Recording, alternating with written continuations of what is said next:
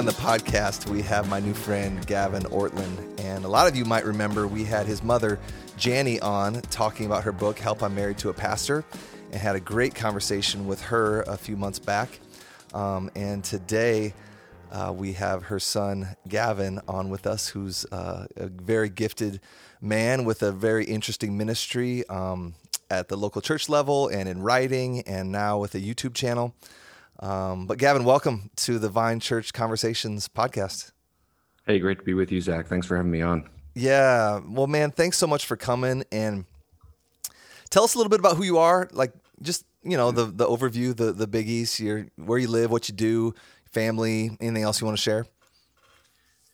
Sure. Yeah, I'm I'm a pastor in Ojai, California. So Ojai is about 80 miles northwest of uh, Los Angeles, kind of a rural area. We've been here about three years and uh, my wife's name is Esther. We have four kids, ages from eight, and then my youngest just turned one.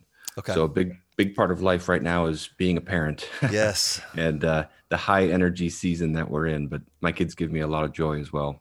Yeah, um, I've got four kids too, from 18 to 12 and so we're a, a, maybe a step ahead in terms of the maturation of a family. But um, yeah, you're probably getting a little more sleep than, yes, than we do. yes. So what I always say is like your stage is um, so physically demanding. There's something to be yeah. said for having kids when you're young, and uh, you know I'm 45 now, and you know so uh, sleep is more important than it's ever been. But um, the kids aren't as physically demanding; it's just emotionally heavier. You know, yeah, yeah, emerging adults and. Uh, you know, when they're little, you physically just pick them up and you place them somewhere, and you have this illusion of control, right? Um, and then when they're older, it's not quite the same. That's kind of what I've heard of. We we've just gotten to the point where my daughter, who's six, uh, loves taking care of my other daughter, who's one. Yeah, and we actually trust her to do that, to hold yeah. her and that kind of stuff. So that's it's nice to start hitting those milestones. Yeah, as they get older, they get hopefully they get a lot more helpful, and um, so it's it's it's fun. Our our first is graduating from high school uh, on Friday, and so that's a oh. very surreal thing for us to see that happening. But it's yeah, it's it's really really good. But let me ask you this. Um, so for those you don't know, um, Gavin's dad Ray is one of the elder statesmen in Acts 29, and uh, he's been around for a while, and he's written a lot of books and a lot of us in Acts 29 really look up to him as kind of a father figure. And uh, he's just served the Acts 29 church community so well. And uh, I would love to hear on the topic of family, Gavin, like, what are the lessons that you learned? I know your parents aren't perfect. We all know that, right? Um, but like, so we don't want to elevate them too highly, but a lot of us um, really, really respect them from afar.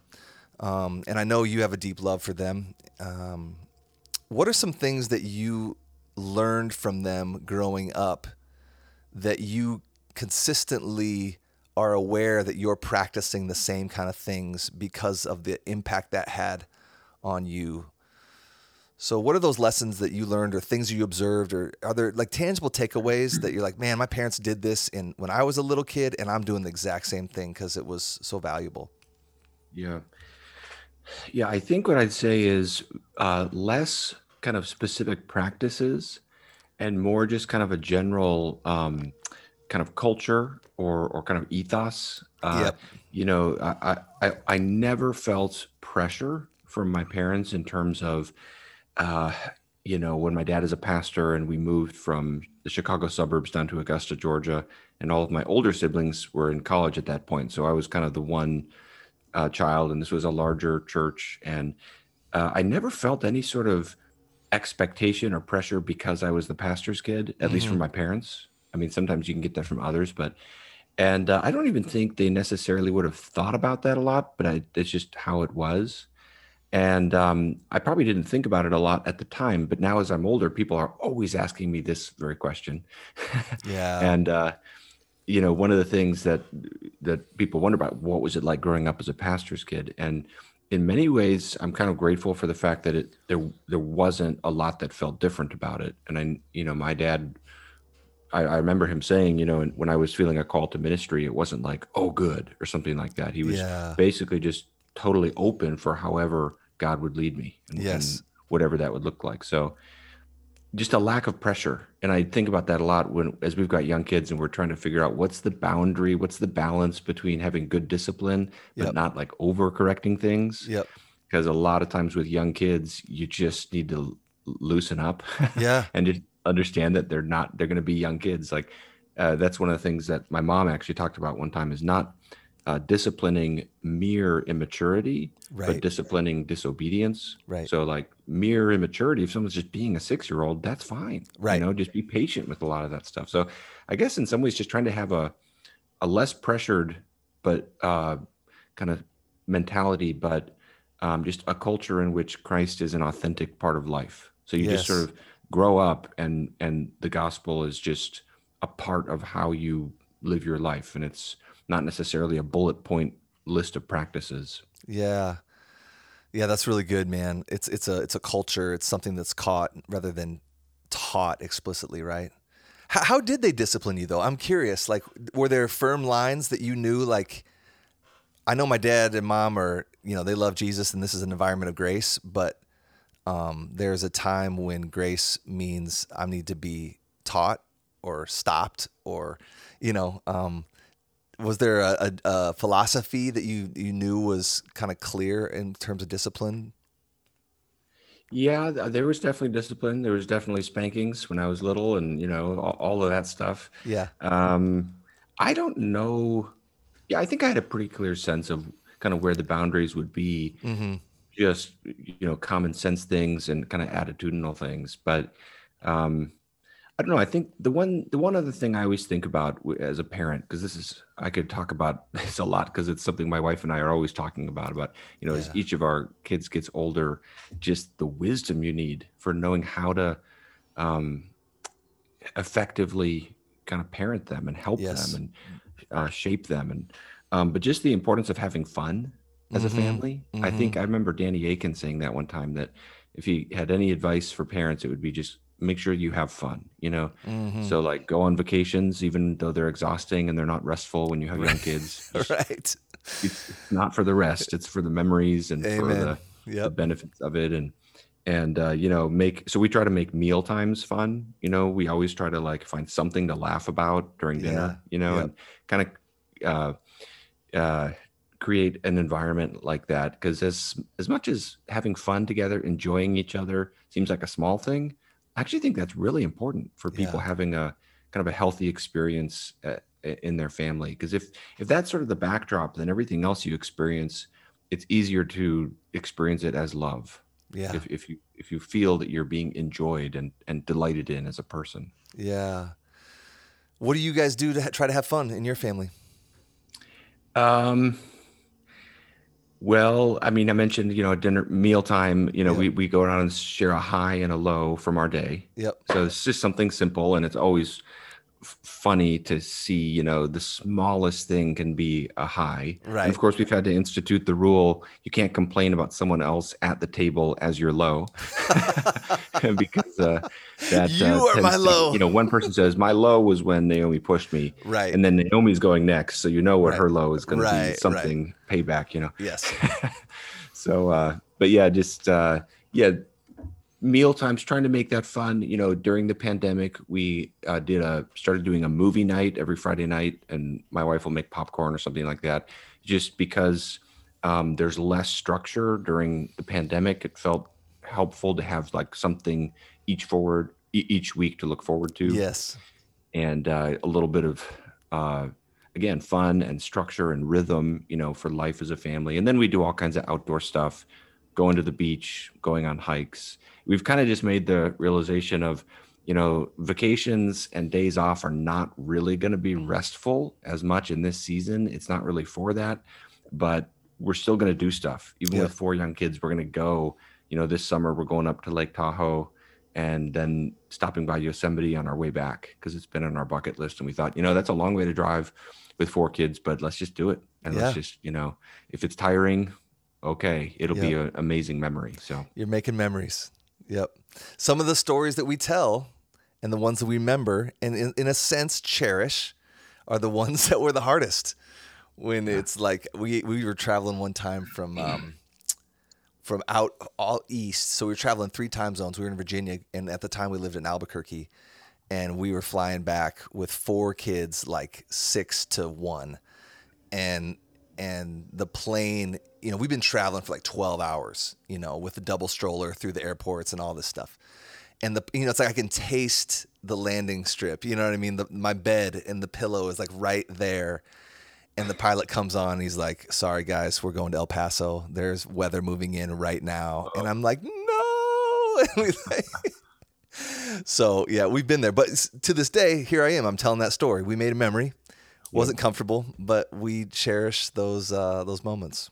So yeah, we've had similar travel uh, issues like that. Of just, I think the worst one is when we just had Isaiah and Naomi, our two oldest, and they were like four and two, and we were flying, and all four of us got sick on the flight. Oh. And I won't go into any more details than that, but just to say, then we get to our second flight, and that flight is delayed oh several hours, gosh. and it was the same feeling of like, I don't know if we're gonna make it through right. this. But then you do, and then you look back and you say, okay, now we've got a good memory to laugh about. Oh my word, I can't hardly think of anything worse than that. oh my word! I wasn't planning on sharing that, but no, uh, man, that's that's good. We, hey, at our church, we are very transparent, and we have lots of families at your stage, and so um, you'll be getting lots of uh, nods of agreement um, on things like that. but let me ask you this on the family topic. Um, how does it feel to have a brother with basically the most famous Christian book of the last 25 years? I know you've been asked this question a lot too, but I mean, I'm joking. Yeah, I'm kind it's of always fun when people pretty regularly um, mistake me as the author, and right. I, you know, so that's become a running joke between me and my wife. Of just we'll always, I always retweet those or like them, or you know, right, right. and it's especially funny. I think the the one that really took the cake was someone attributed it was, it was a tweet that was something like so thankful for this awesome book by Gavin Ortlund and then they spelled Ortlund wrong and they got the title of the book wrong. and it was Dane's book. It was right, like, wow. Right. You give that guy the prize, you know. Yeah. so, so uh that's but, funny. For for those that don't know, maybe just there's a lot of people that don't know. Uh what what what are we even talking about? Yeah, so uh, there's four uh, people, four kids in my family. Eric is my oldest brother. Then I have a sister named Krista, and then Dane is the next, and then I'm the youngest. Um, Dane wrote a book called Gentle and Lowly, which came out, I think, last April, April of 2020, sometime in there. Um, and it's it's an amazing book. Um, I really don't have. The only thing I would just say about it is just uh, how much I like the book. yeah. Um, I, will never forget the first time kind of reading through it when he had sent it out and just asked for some feedback. And um, I don't know, there's just something about that book that gives you a little window into who Jesus really is and how beautiful he is. And so, um, yeah, I'm, I'm just appreciative that he wrote it. It felt like it came out at a time where a lot of people probably needed that kind of encouragement. Hmm. What, what, what, can you unpack that a little more? Like why, what was it about that book plus maybe a cultural moment that we were in or are in or have been in? What do you think? Well, uh, so the book is all about um, the heart of Jesus, who Jesus actually is. So he's putting the emphasis more upon, less upon just the cross and what Jesus has done, the work of Christ, though obviously not wanting to downplay that, but he's putting the spotlight a little bit more on the heart of Jesus, who Jesus is now, uh, as he's interceding for us. And I think he just really took a deep dive into some of the Puritans um, and Thomas Goodwin, especially, and just um, got some insights from them that, uh, yeah, they they they just are are so. Um, it's such a captivating reminder of who Jesus actually is. And then it, it does feel like it's appropriate right now. I mean, for many reasons. One is just even unrelated to the pandemic, um, our culture is so ungentle. Mm-hmm. Yeah. our, our, culture is so polarizing. Yes. Uh, assuming the worst of other tribes. Yeah. Um, it's such a kind of nasty time. And I think in in relief to that, in contrast to that, to see the gentleness of Christ is just such a beautiful thing. Yeah, yeah. Yeah, it's like it I haven't read it yet, but um, Crossway Books did this amazing promotion. I'm sure you've heard of where they're giving away, you know, up to 200 copies, and so we should be getting some, and I'm going to give them away at our church. Um, so I will read it then when I get my own copy. But what I've heard is just this, like people just breathing this this sigh of relief almost because the they they have a conception of God that He is a harsh taskmaster, mm-hmm. and um, to be reminded that that's not who God is presented only as in the in the scriptures. Yes, is God a God of wrath? Yes. Does he bring judgment? Yes. I mean, we just preached Matthew 23 yesterday and serious, or Tuesday, um, not yesterday, uh, Sunday, serious judgment on the Pharisees, right? Um, but at the same time, you know, he is gentle and lowly. And um, just having that unpacked and have that reminders land on people anew um, is so important, you know? Yeah. Yeah. One way I try to summarize kind of was I've thought about why does this, why is this book so powerful? Is just the kind of practical import of it could maybe be put this simply that God actually does love us. Yeah. Yeah. as Amen. much as we say we believe that, but to think like in the honest and, and real struggles, he actually yeah. loves us. And then, as you say, not setting that at odds with his fierceness and his kingliness, um, but thinking, yeah, I love the scene in The Magician's Nephew where uh, the boy is going up to Aslan and you know he's terrified of Aslan. Aslan right. has these big claws and right. he's fierce. But then he looks into his eyes and sees the tears in his eyes, and it's that realization of the most fearsome one, the most mighty one, the most majestic one is also the most humble and gracious and gentle yeah. one. Yeah. And that is just such a again, just such a beautiful portrait of Jesus, I think. Yeah, it really, really is. Um, it seems like there are snapshots of that in our culture where you see like someone with the most utmost physical power um, playing gently with a child or something like that or a dad that you know is just like this beast of a man and when you see him uh, interact with his daughter that's three years old it just it just warms your heart in a way that's unique and I think you know we have little snapshots of how God is in that way um, in our in our human experience. You know, sometimes. So, yeah, I, am I really look forward to to reading it. But man, let's talk about um, some of your books.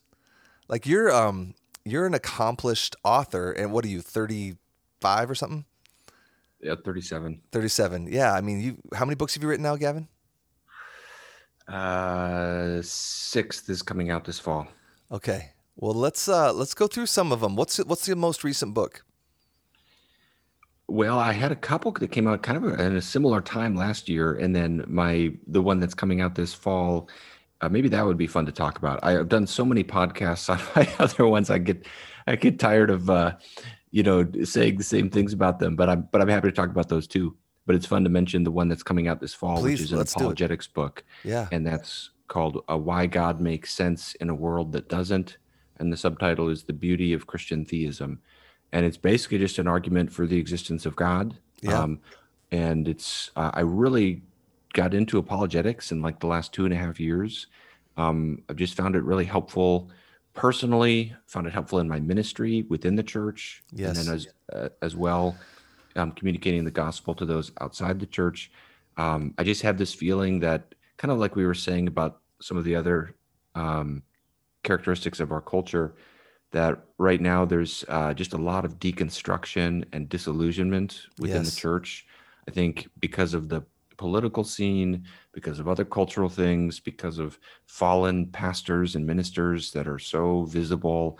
I just think a lot of people are kind of questioning like, do I can I really trust this? Have right. I been duped? And there's a and I keep hearing as I do my YouTube channel, I mean, if you type in spiritual deconstruction onto YouTube, you can find testimony after testimony after testimony of people walking away from their faith. And I've had lots of friends that I did yeah. not expect to go through that who've gone through that.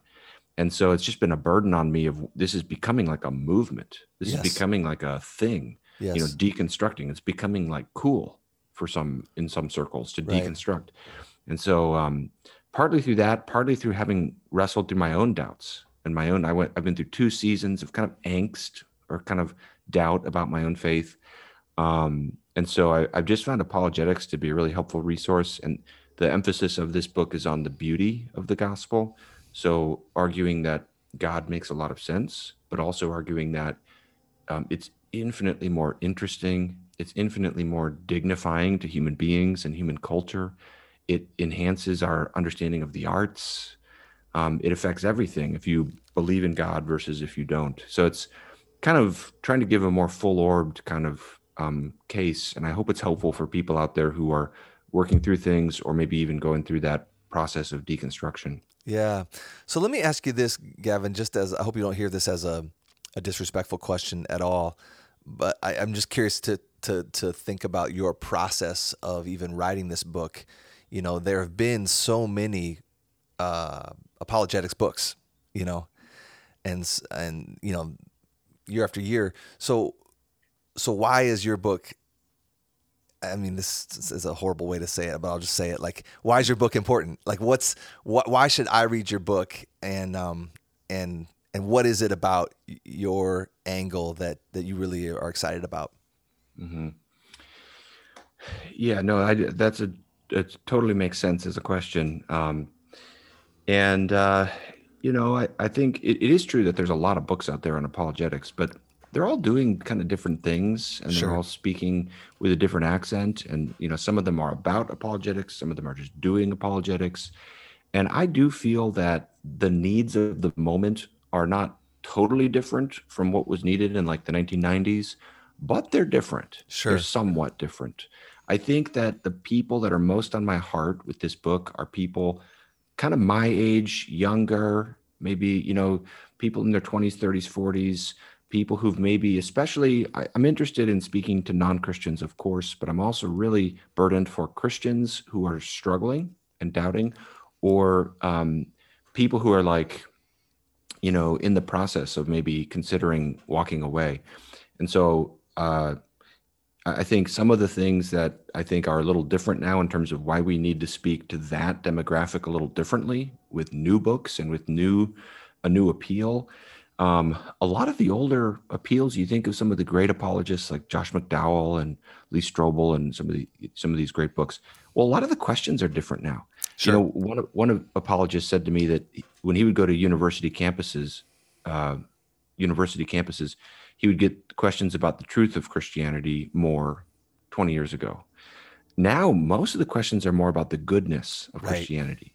Right. Um, so there's just a different uh, set of questions, a different set of concerns. And my book is is doing. I mean, I don't want to say it's too unique. I don't want to talk it up too much in a way that'd be odd, but I, I am taking a different approach. I'm basically taking four classical arguments and casting them in a in a narrative frame. So I'm using like these classical arguments as a way to tell a story. I'm saying these theistic proofs are telling a story. So, like for example, the moral argument yes. is about the drama or conflict of the story. The um, the teleological argument, which means argument from design, is about the meaning of the story. Mm-hmm. So I'm trying to present these classical arguments in a narrative frame, and then I'm putting the focus on their beauty um, as well as their truthfulness. And then I'm using them as what are called abductive arguments, which just basically means are uh, arguments, in, inferences to the most likely um, uh, solution, not yes. a certain argument. So I am doing that uniquely, and I do feel like there's a, a, particular need for kind of an appeal that's more like that. It's more winsome, more holistic. Yes. I don't know if that's making any sense. It is. No, it's really good. Uh, I look forward to reading it. I mean, you sold me, man. I'll I'll, I'll be first in line. Um, have you spent a lot of time um, absorbing and, and taking notes on a lot of these deconstruction stories if you're watching those YouTube videos or whatever? Has that been something you've really dove into? Yes, uh, I haven't done that in any kind of systematic way. Sure. But yes, I've listened to a lot of those stories. Um, are there themes and, that you feel like pop out that are in common? Well, I think one of the things I've been very alert to, I know that people, when their own deconstruction story is put in a larger kind of um, sociological framework, sometimes they feel like, oh, you're just seeing me as a statistic or you're you're missing the nuances of it or something like that. So one of the things I've been alert to is just that each story is different, you know, mm-hmm. um, and so not wanting to try to wanting to like listen to each person yes. for the nuances of their own story um, wanting to treat people with compassion you, you know there's a great feeling of sadness um, yes in listening to them some of them at times i've gotten kind of depressed yes had to pull back and it, or balance that with listening to positive you know reconstruction stories because it's a little bit depressing and i can see how it gets traction but i would say if there's one thing that i would identify as a as a common element it's a sense of disillusionment with the church and yes. sometimes hurt from yes. the church based upon maybe a particular experience at their own church or maybe just the perception of hypocrisy yes. throughout the church. Yes. And I can I think the reason that strikes me so much is I can kind of understand that. Yes. Um, I don't feel dismissive of that. Right. So I want to kind of really take that concern seriously. But I don't think deconstructing your faith is the answer. Right. Yeah, I mean, like I can relate to that. It's it's like um, associations are powerful. And we can't mm-hmm. just dismiss that. Like if I had a horrible experience uh, year after year playing baseball as a kid, it would make sense that like I'm not gonna play baseball as an adult. You know what I mean? And that's the analogy breaks down and and and all that. And it's it, that's a little bit of a silly example, but all that to say is we all understand how associations are not easily dismissed based on our experience. Yeah, exactly. Like another example of that is, you know, someone who's uh, talking with someone who really grew up in kind of a fundamentalist framework. And as much as I tell him, uh, that's not all there is to Christianity. Have you read C.S. Lewis? You right.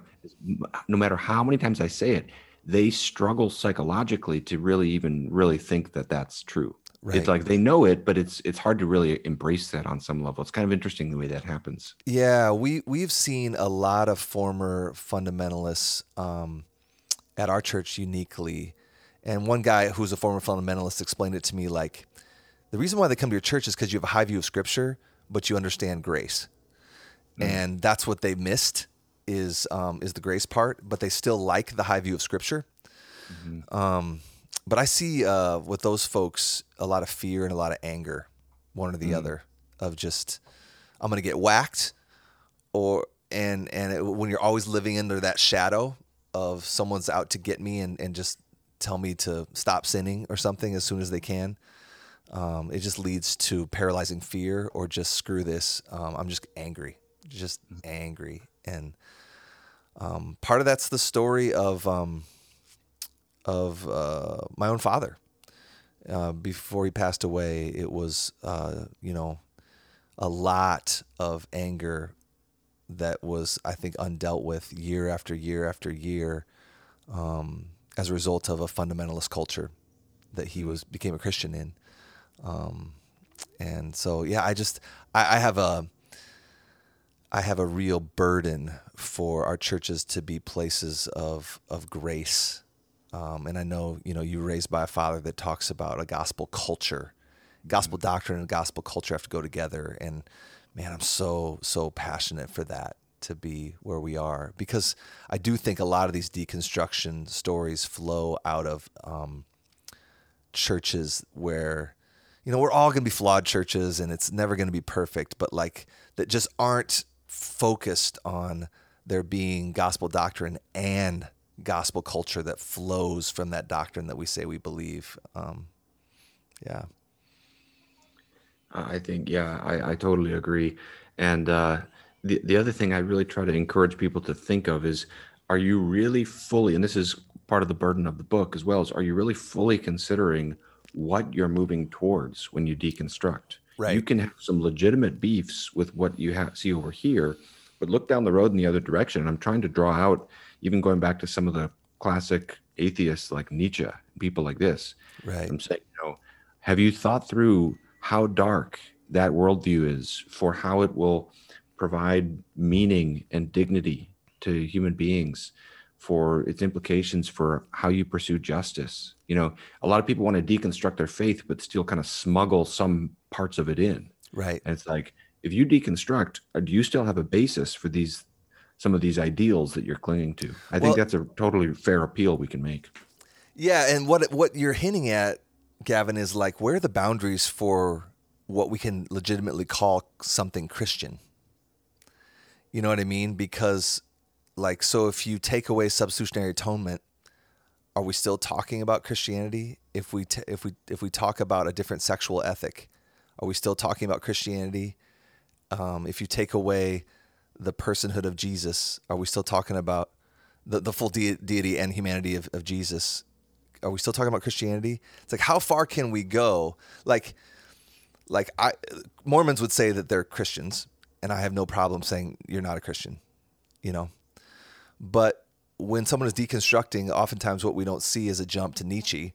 We see just like, hey, I'm just I'm post evangelical, but I'm still a Christian, and I'd be mm-hmm. like, great, but let's talk about what that actually means, you know, in terms of the details, and and so many folks would say, I'm a Christian, I'm just not a Christian like you're a Christian.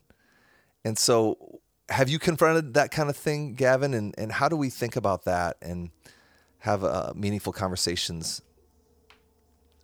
Yeah, certainly that that's a kind of deconstruction. Yeah, so there the person is claiming I'm deconstructing from evangelicalism, but I'm they're still claiming to be a Christian. But yeah, and it, that can go in different to different extents.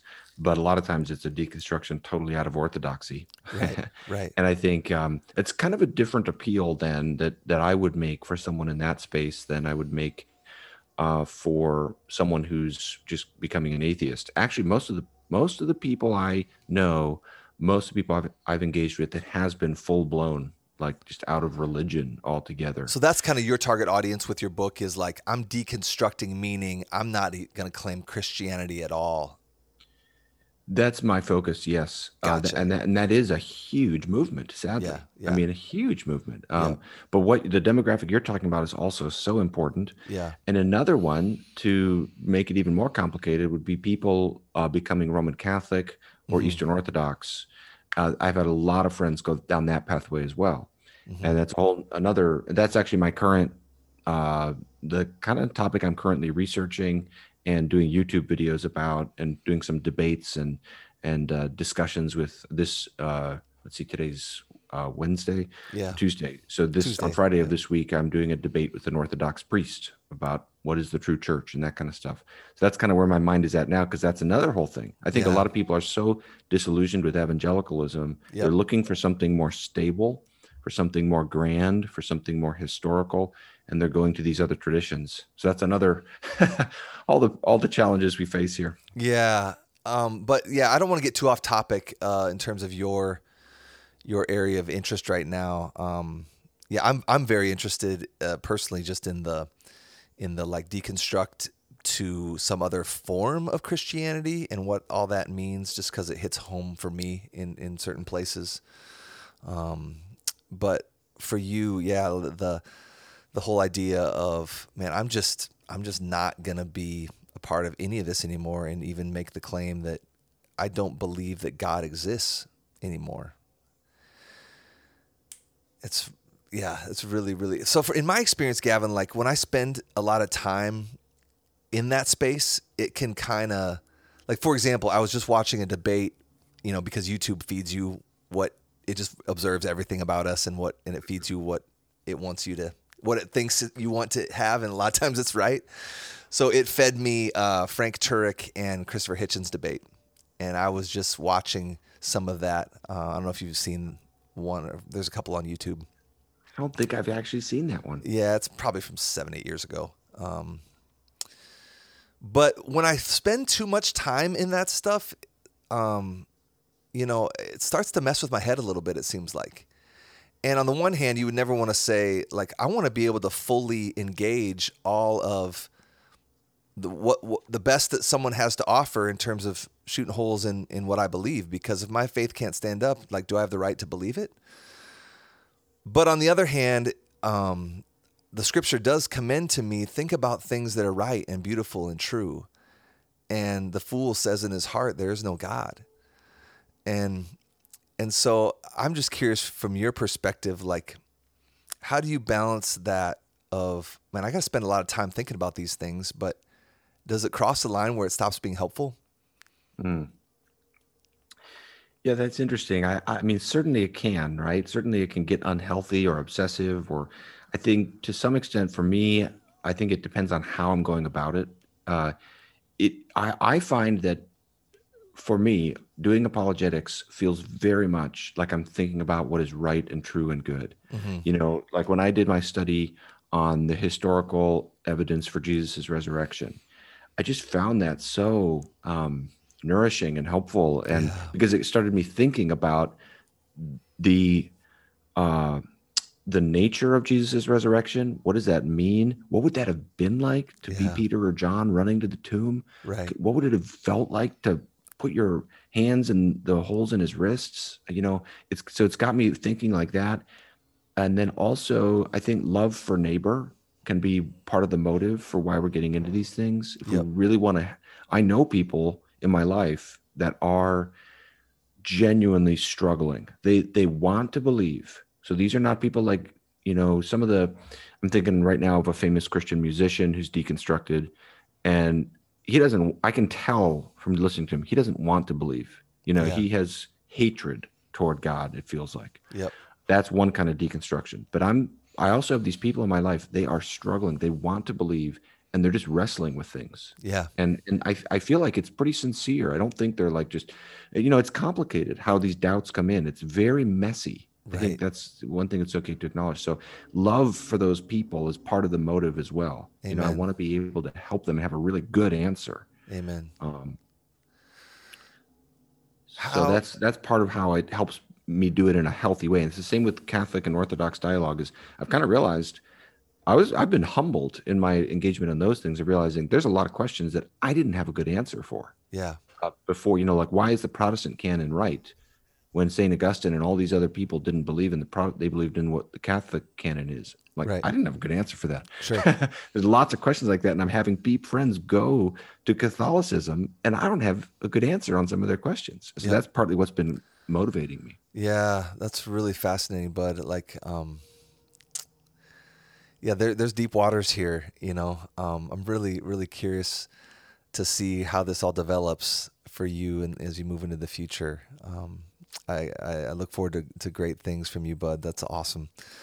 I, I'd love to hear if you'd be willing to share just some of your own um, journey of your doubts and your and and how you just what was that season like um, do you can you uh, attribute it to anything like going like beforehand and coming out of it and can you just tell some of those stories mm-hmm. Sure yeah and I, one of my youtube videos uh, it, it, people could find for a fuller answer to this i basically just walk through this exact thing and that's called uh, spiritual deconstruction how my faith survived and i tell my full story there and but, and to uh, find you on YouTube, would they just type in your name, Gavin Ortlund? Yeah, that'd be a real easy way to do it. The name of the channel is called Truth Unites. Okay. That, that could be helpful as well, but okay. uh, it shouldn't be too hard to find them. But um, yeah, I think, you know, for me, and this is partly why I have compassion for people, I never want to too neatly categorize someone else when they're going through an experience, is um, I don't think there was any larger kind of explanation that I could trace it to in terms of something going on in my life. Um, it's not like, oh, I had this event happen and that led to this thought, you know? Right. Um, it was somewhat random and it wasn't this big grandiose thing. It was just kind of eh, for two seasons, one in college and then one more recently, where it's just wrestling through the the age old question of how do I know that I'm right in these beliefs? Mm. And I'm a pretty uh, analytical person. I like studying. I like thinking about things, and I also th- think I um, I can tend to be pretty open minded, almost to a fault of like really wanting to generously consider another perspective on something because yes. I so see that the human tendency can be toward prejudice and toward just closed mindedness. So I really make an extra effort to see the world through someone else's eyes like Atticus Finch talks about in the book uh, To Kill a Mockingbird. Mm-hmm. One of mm-hmm. my favorite books. He talks about You have to see the world through someone else's eyes. Try to sympathetically understand how someone else is looking at the world. Yeah. So that's a real virtue for me. That's a value for me. So because of that, try to consider things from other points of view. And then seeing, you know, in both of those seasons, some of the things I've been, and this is another theme I see in the deconstruction stories. People really, it's better to give people no arguments than bad arguments. Because when people put their faith in a particular apologetics argument that they've heard, and then 10 years goes by and they realize, I was kind of duped by that. That was not a good argument. That leads to this great feeling of disillusionment and distrust. Yeah. And so, in both those seasons, kind of seeing things that, wow, I thought um, I was thinking one way and now I'm kind of thinking another. And I can go into more details in terms of the specific things I was thinking through. Some of them have to do with creation. Um, more recently, was also just uh, kind of looking at evangelicalism and just seeing a lot of problems and finding and feeling disillusioned by that. Pastors I knew, and yep. then also larger profile pastors that were um, sort of discredited in some way, right? And uh, feeling like my trust was betrayed, and just that just starts chains of questioning, questioning, like, well, who else, right? You know, and f- struggling with cynicism, you know, um, feeling like, gosh, uh, when there's so much hypocrisy, to use, a, I guess this is the only term I know how to use, that you see in the church, it can get to a point where you can start to struggle with cynicism. Yeah. So that was a piece of it. Uh, so there's all that. And then just wrestling through the objections and realizing some of these things are actually a lot more complicated than I realized. It's yeah. not always simple and tidy. Some of these objections are fair. To this day, I think the problem of evil is a, an objection that has good answers to it, but it is not to be dismissed as like a lightweight objection. No, I think every thoughtful theist and certainly every thoughtful Christian should kind of take that really seriously. Especially if you're sitting down with someone who just lost their teenager in a car accident, or oh yeah, or their their baby died in the womb. You know, mm-hmm. I mean, when you're in the trenches with people like the problem of evil in the classroom is one thing. The problem of evil in the hospital waiting room is a different thing. Oh yeah. Absolutely. And it and it is such a such a universal one. I mean all of us will have times in our life where suffering feels so intense. Yeah. And it's it's you know i'm so grateful for the book of psalms and the book of lamentations because it teaches us that it's not necessarily wrong to struggle with those right. moments and to ask the Lord why did why and right. how long and and lament before God about when we are in that space. Right. Um, so, yeah. but you know, just to to sum it off, I would just say um, it was it was kind of low grade angst of kind of working through things, realizing, oh, this issue is more complicated than I thought. This issue is more, you know, and then, but in the context of that, I have such a uh, desire to encourage people to continue to seek truth through that process. Yeah. And and and don't just like jump ship or something because I really believe and this is what I experienced that um over time, you know, number one, God is at work in all of that. So God is at work in the process. Um, I, I believe that God can use those seasons to prepare us to help others and to deepen the roots of our faith and make it more firm. I think actually a a healthy faith will be kind of continuously, you know, questioning, interrogating things, going down deeper, um, in in a healthy way, not of attacking, but in a healthy way of just seeking to understand and yes. seeking to consider. Yeah. Um, and I've just found apologetics to be such a resource in that. And I've just found these some of these arguments are so compelling. I mean, right. just to give one example in the context of my research for this book, yeah, uh, you know, the, the old argument from design mm-hmm. that our universe looks like it's designed. Uh, some people call it the fine tuning argument. Right. I, I realized, and I'd heard this before, but it hit me at a new level that the only real alternative to that is what people call the multiverse hypothesis, which basically means there's a, a zillion universes out there and we just happen to live in the right one. Like that's it. That's mm-hmm. all the other side has. Mm-hmm. And I just remember hearing that and thinking, wow, like there's no worldview on the market that can claim to be devoid of mystery and devoid of faith. Yeah. There's no worldview out there that can claim to kind of rationally understand everything by what we can observe and and study through science. And uh, things like that along the way, I think, are really just helpful for people who are working through these issues. I don't know yeah. if that is. No, for sure, man. I, I really, really appreciate that. And going back to your point of just how you can be so disillusioned by um, leaders that have fallen. You know, mm-hmm. I I get that, man. I've I've been around ministry for two over two decades now, and guys that were heroes. I mean, I can name more. You know, I need more than just two hands to name them. You know, in 25 years, guys that you thought would be in it for the long haul are are no longer in ministry and been removed.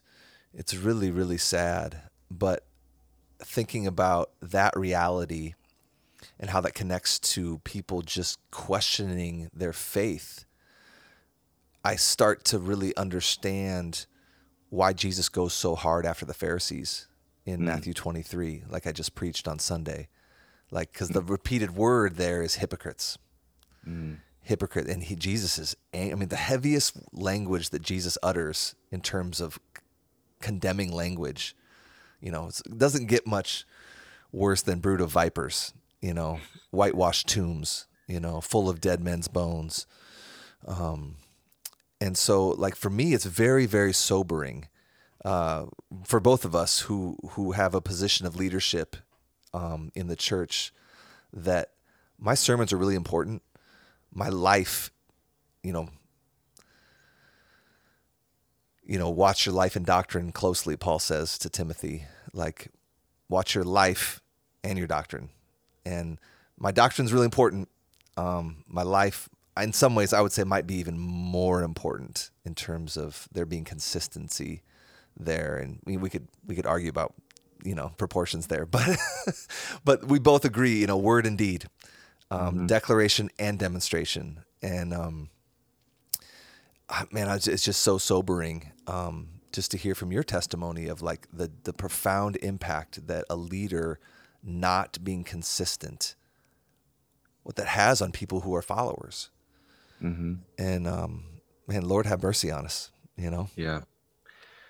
And as you're sharing that, it just the thought that came to my mind was thinking about someone listening to this who's been wounded uh, by uh, a church leader who's been let down, and it may be a source of comfort to them to think about what you're reminding us of in Matthew 23 that Jesus is even more indignant than you are.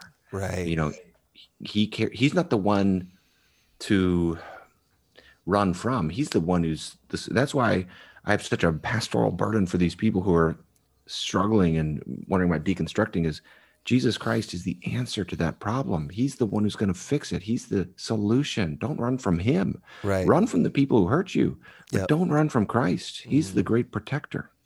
Yeah, amen. Amen. And that's the thing that I feel like like just helps me, sobers me up, um, helps me clear all the the confusion away a little bit is at the end of the day I have to remember to preach to myself like whatever evangelical culture we're experiencing right now that's dysfunctional and we could all name how it's dysfunctional and however you want to define evangelical blah blah blah. At the end of the day, this current form of evangelical culture will not be around in 500 years just like you know the church now doesn't look like it did 500 years ago or it, when Augustine was alive or whatever. Like these cultural things come and go, but the word of God is what stands forever. And and so I'm just like I just it just helps me to try to remember I want to cling to the word. I'm not clinging to some culture, you know. Mm-hmm.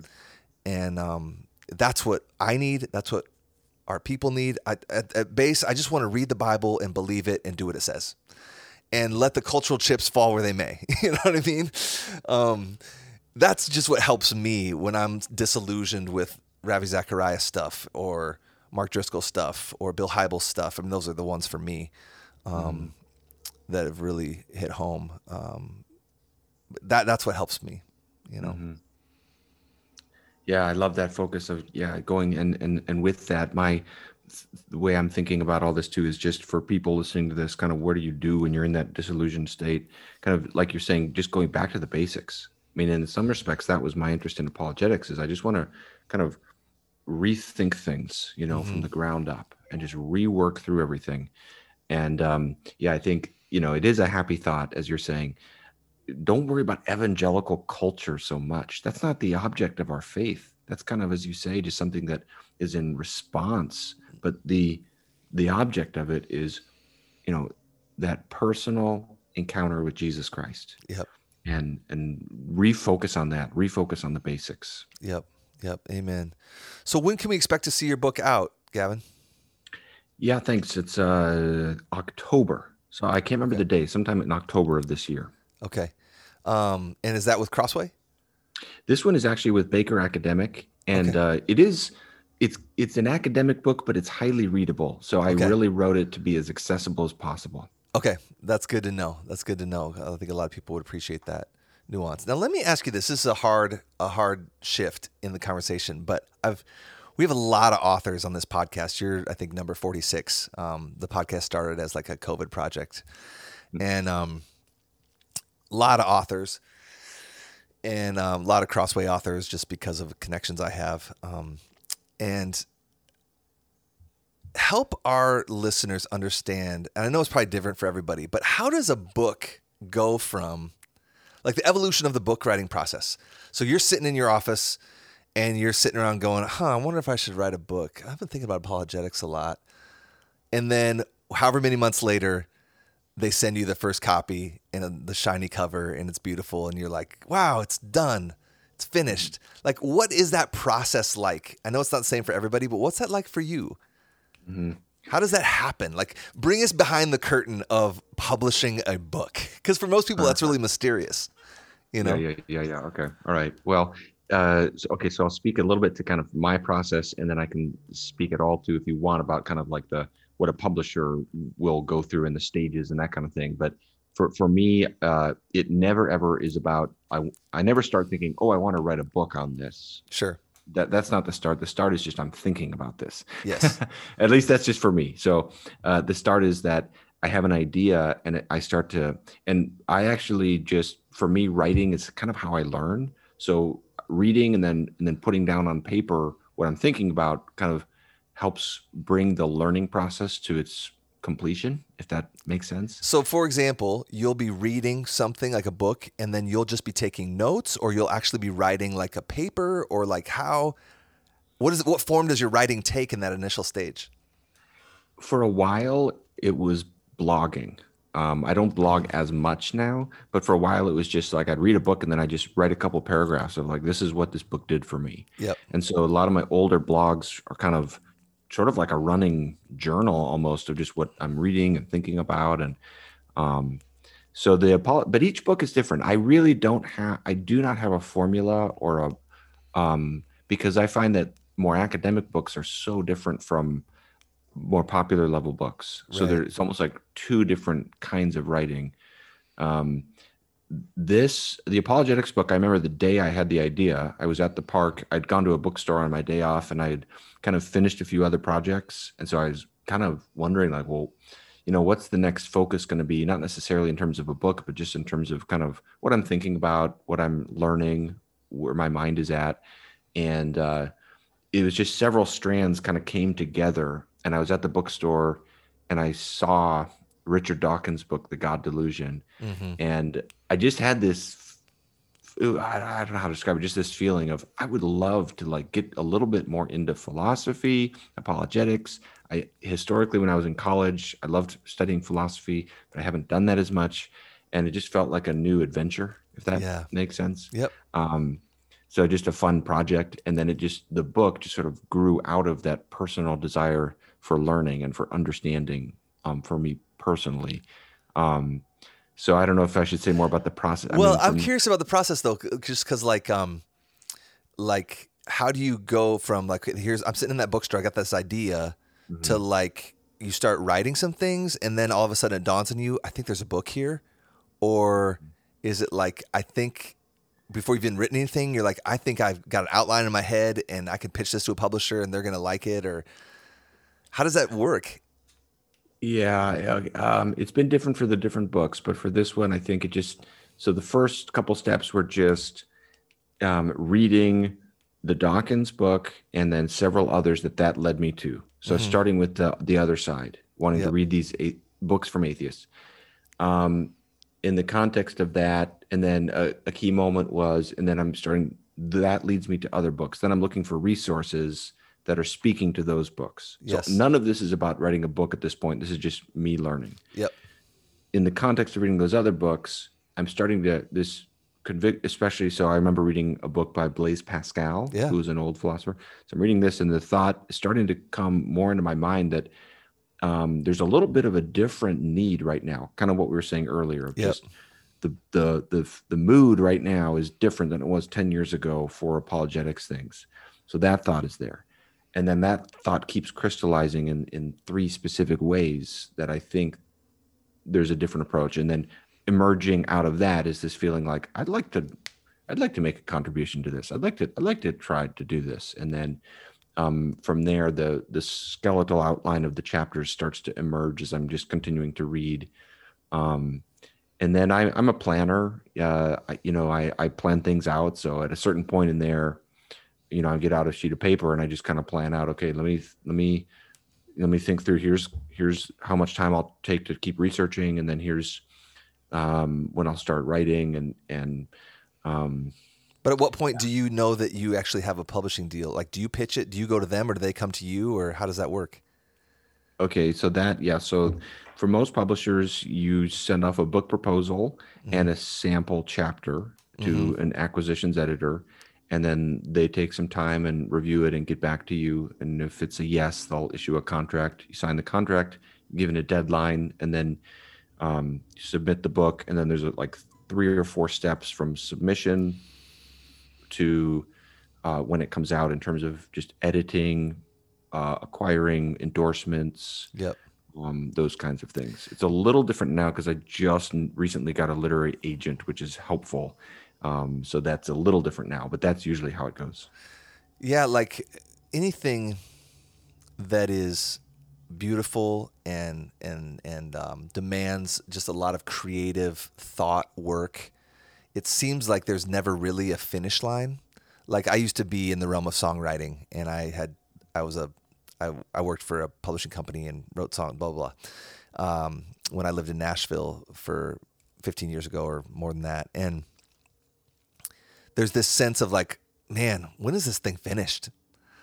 You know, how have you wrestled with that, with this? Because it's an artistic form of like, I can wordsmith this, you know, till I'm dead, you know? And like, have you wrestled with, I mean, imagine that would be a wrestling in that of like knowing when it's done. Oh yeah, big time. Yeah, that's a huge struggle because I I I mean, I think that's what people maybe would not be most surprised at is just how much work it is. I mean, it is like it, it, because you know when you're just reading through the book, it, you know, you don't maybe realize how many editorial uh, rounds you had to yes. go in in getting it right and and changing it. And I am I tend to be more of a perfectionist in my writing. I work really hard to craft it.